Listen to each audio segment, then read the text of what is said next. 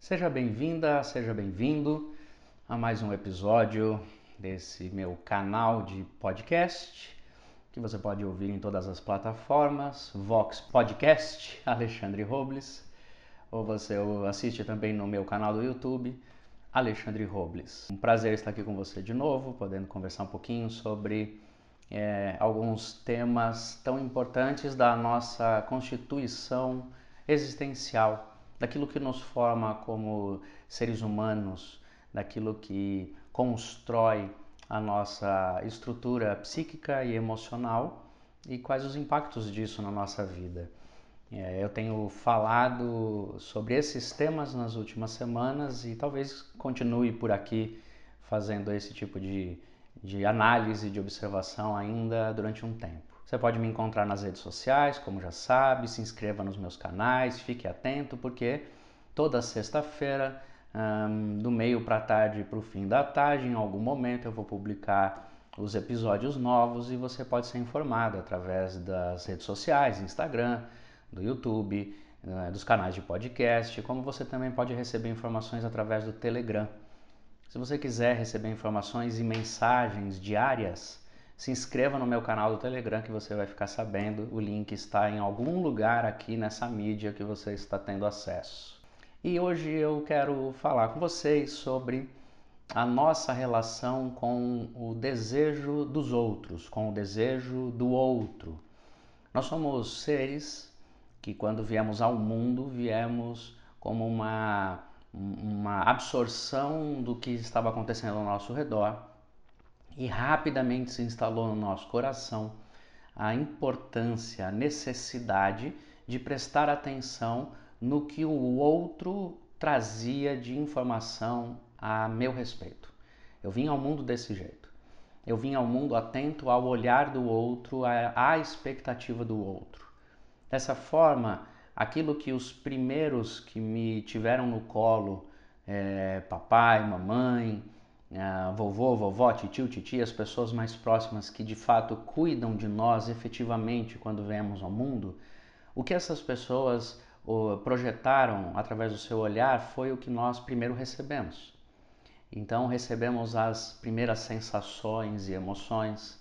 Nós, ainda sendo formados no ventre, já éramos capazes, de uma maneira que ainda não compreendemos completamente, mas de fato já sabemos hoje que a criança no ventre é capaz de assimilar emoções, sentimentos, desejos, rejeições, é, olhares, é, todo esse, esse, toda essa atmosfera que envolve a chegada de um bebê, tudo isso é absorvido de uma maneira muito forte, com um impacto profundo e que se aloja no nosso inconsciente e vai determinar muitos dos nossos sentimentos, dos nossos pensamentos, das nossas atitudes, comportamentos, tendências, de tudo aquilo que nos forma e que de vez em quando vem à tona e a gente não sabe de onde vem. Tudo é impactado com muito poder pelos primeiros pelas primeiras impressões que tivemos da existência quando ainda estávamos sendo formados e quando viemos à luz. E essas impressões, essas projeções, esses olhares se tornaram um objetivo se tornaram uma, um, um desejo que nós queremos satisfazer. Nós simplesmente queremos satisfazer a expectativa que as pessoas têm por nós. E vamos lutar com isso no decorrer da vida, porque essas expectativas são deles, mas elas se instalam em nós de modo muito profundo. De tal maneira que a gente vai passar o resto da vida com essas expectativas dentro de nós.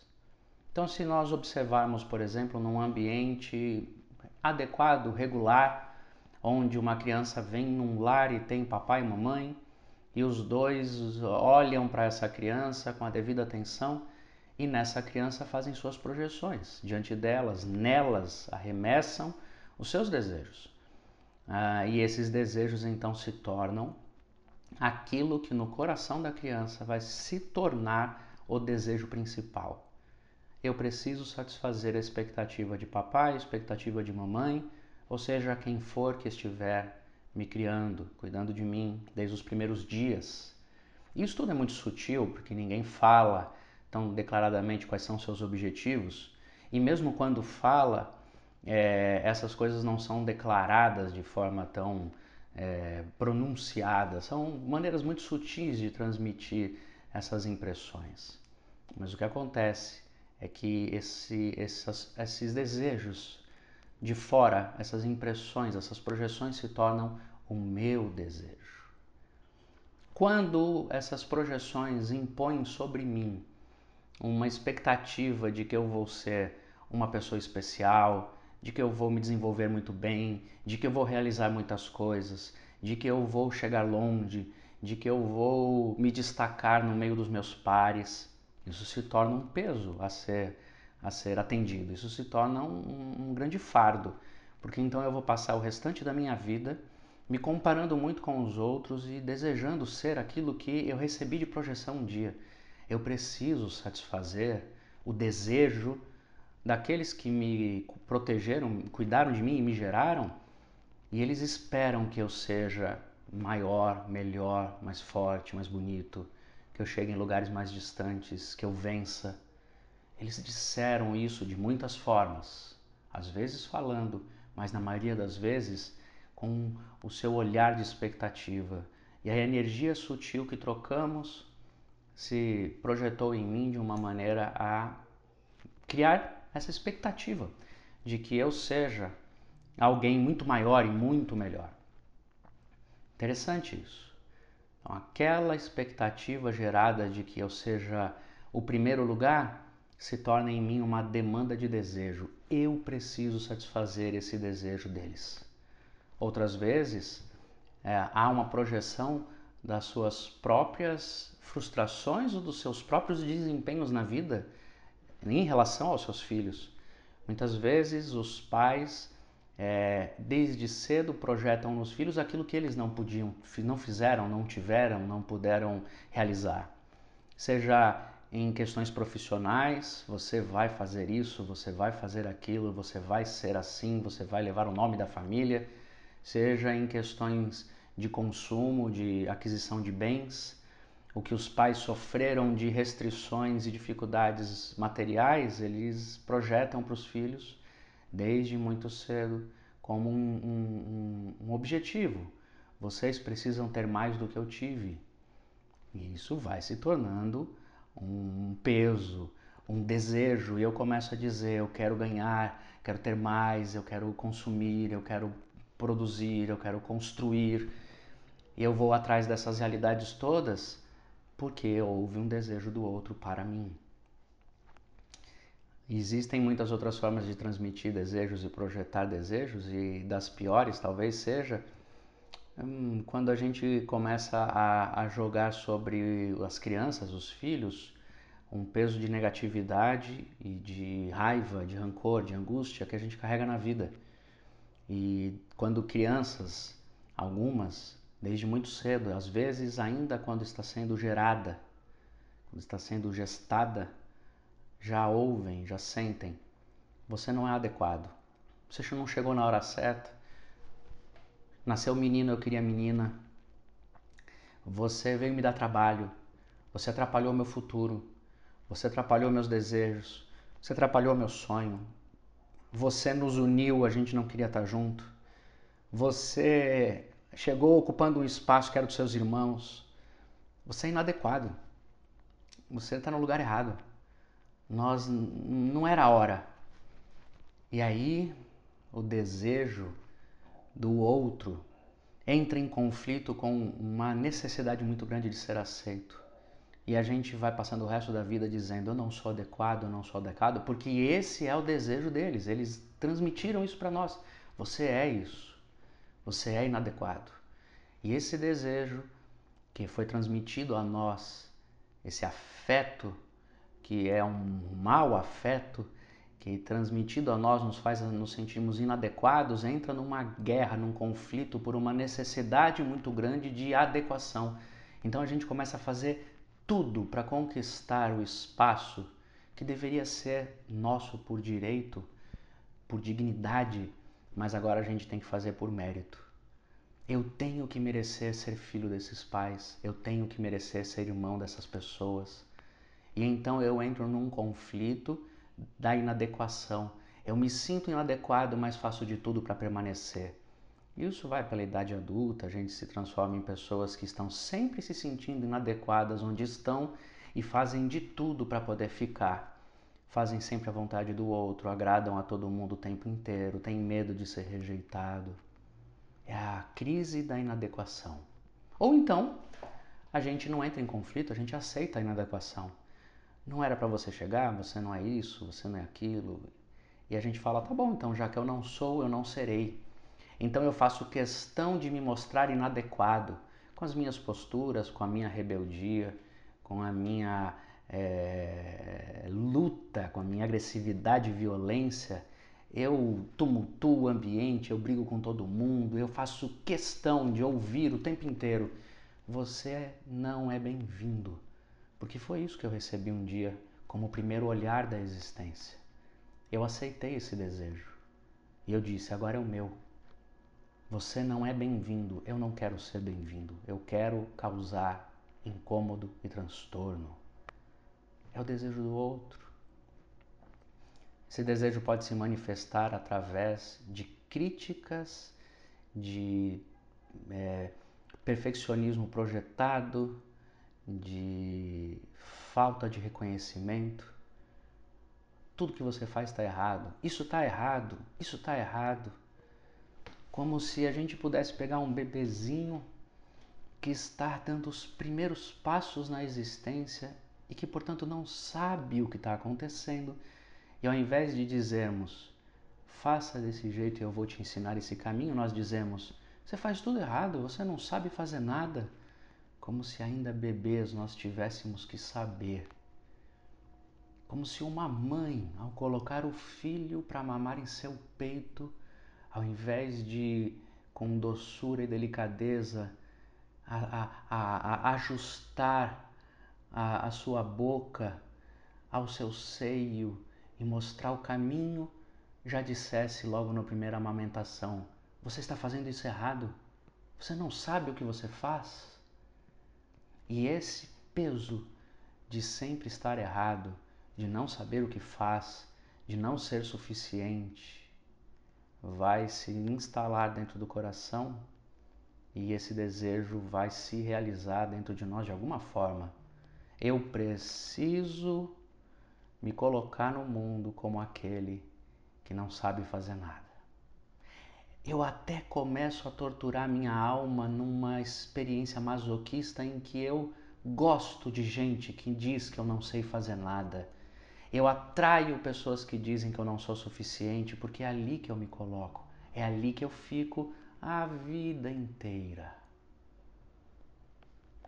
Aos desejos de abuso, de invasão, de intromissão.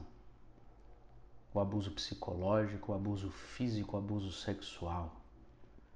Quando nós, quando crianças, sofremos a invasão do nosso espaço, do nosso corpo, dos nossos, do nosso sexo, das nossas genitais.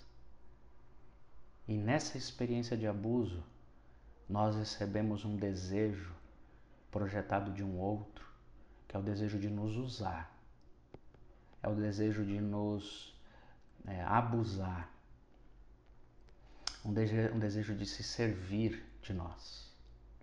E isso pode se tornar um desejo fundamental da nossa alma e nós sempre reproduzirmos as experiências de abuso, agressão e violência. Enfim. Tantos são os desejos projetados do outro para nós, quantas são as necessidades de observarmos se o que nós estamos de fato vivendo na vida é nosso ou é apenas a projeção dos que nos receberam na vida e nos induziram pelo caminho.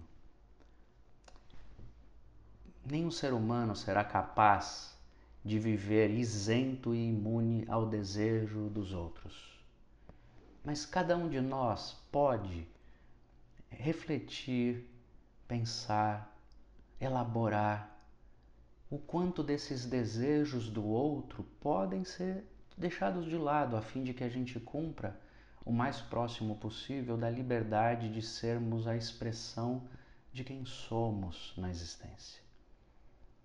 É uma possibilidade para cada um de nós e, portanto, chega a ser um dever de saúde que nós abandonemos os desejos nocivos, desejos de perfeição, desejos de negação, desejos de abuso, desejos de agressão, tudo aquilo que nos aconteceu na infância e que nos tornou pessoas adoecidas e adoecedoras.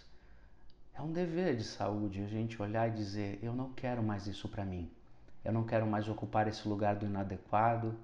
Eu não quero mais ocupar esse lugar do imperfeito. Eu não quero mais ocupar esse lugar do abusado. Eu não quero mais ocupar esses lugares de agressão e violência. Quero sair dali.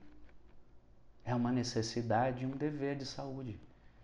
Através de formas terapêuticas importantes, refazermos as trilhas da nossa experiência existencial. Repensar a existência. Repensar o nosso próprio desejo.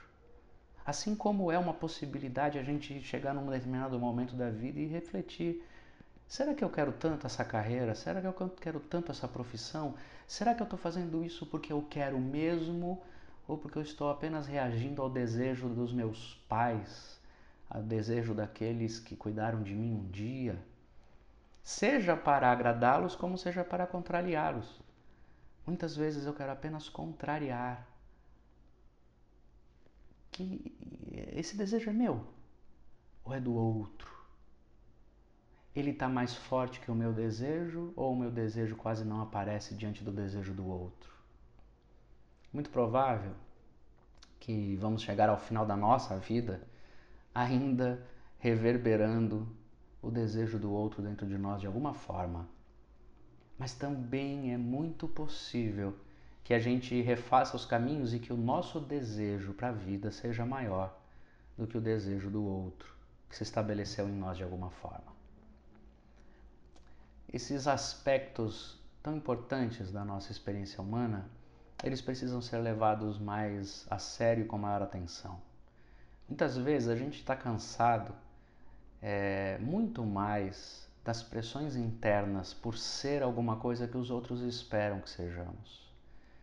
A gente às vezes projeta no, no, no marido, na mulher, no namorado, na namorada, no amigo, no filho, achando que eles estão nos cobrando de coisas que na verdade é apenas uma voz interna que vem da nossa infância e que é o desejo de um outro. É muito importante a gente olhar. Quem é que quer isso? Sou eu mesmo? Sou eu mesmo? Ou eu estou fazendo isso só para agradar? Eu estou fazendo isso só para ser aceito? Isso vai desde a maneira como eu penso na vida, casamento, filhos, trabalho, até a última compra que eu fiz no cartão de crédito. Quem é esse? Quem é que está aqui? Sonhando, casando, desejando. Quem é que está aqui? Comprando, adquirindo, construindo. Quem é que está aqui? Que vozes eu estou ouvindo? É desejo de quem? desejo do outro se torna o meu desejo. E eu preciso saber administrar, manejar da melhor maneira essas realidades, esses conflitos dentro de mim. Por isso que eu insisto e vou sempre trabalhar com essas questões e falar para você que sempre há uma possibilidade da gente repensar a vida. E esse é o meu convite principal para você enquanto está comigo aqui nesse canal de podcast. Daqui eu quero seguir pensando temas, elaborando ideias, trazendo para vocês um pouco mais aprofundado alguns insights e algumas ideias que no decorrer do dia a dia a gente vai trabalhando e conversando. Eu quero te estimular a repensar e a redefinir a sua história e a sua vida. Que é, seja bom para você, que esse conteúdo te inspire, eu desejo isso compartilhe com as pessoas, se inscreva nos canais, fale comigo. Você precisando de é, algum auxílio profissional, eu sou um psicanalista, atendo na clínica e vai ser um prazer receber você de alguma maneira. Se você precisar, fale comigo através dos canais, me chame nas redes sociais e você será bem-vinda, você será bem-vindo. Paz e bem e até a próxima.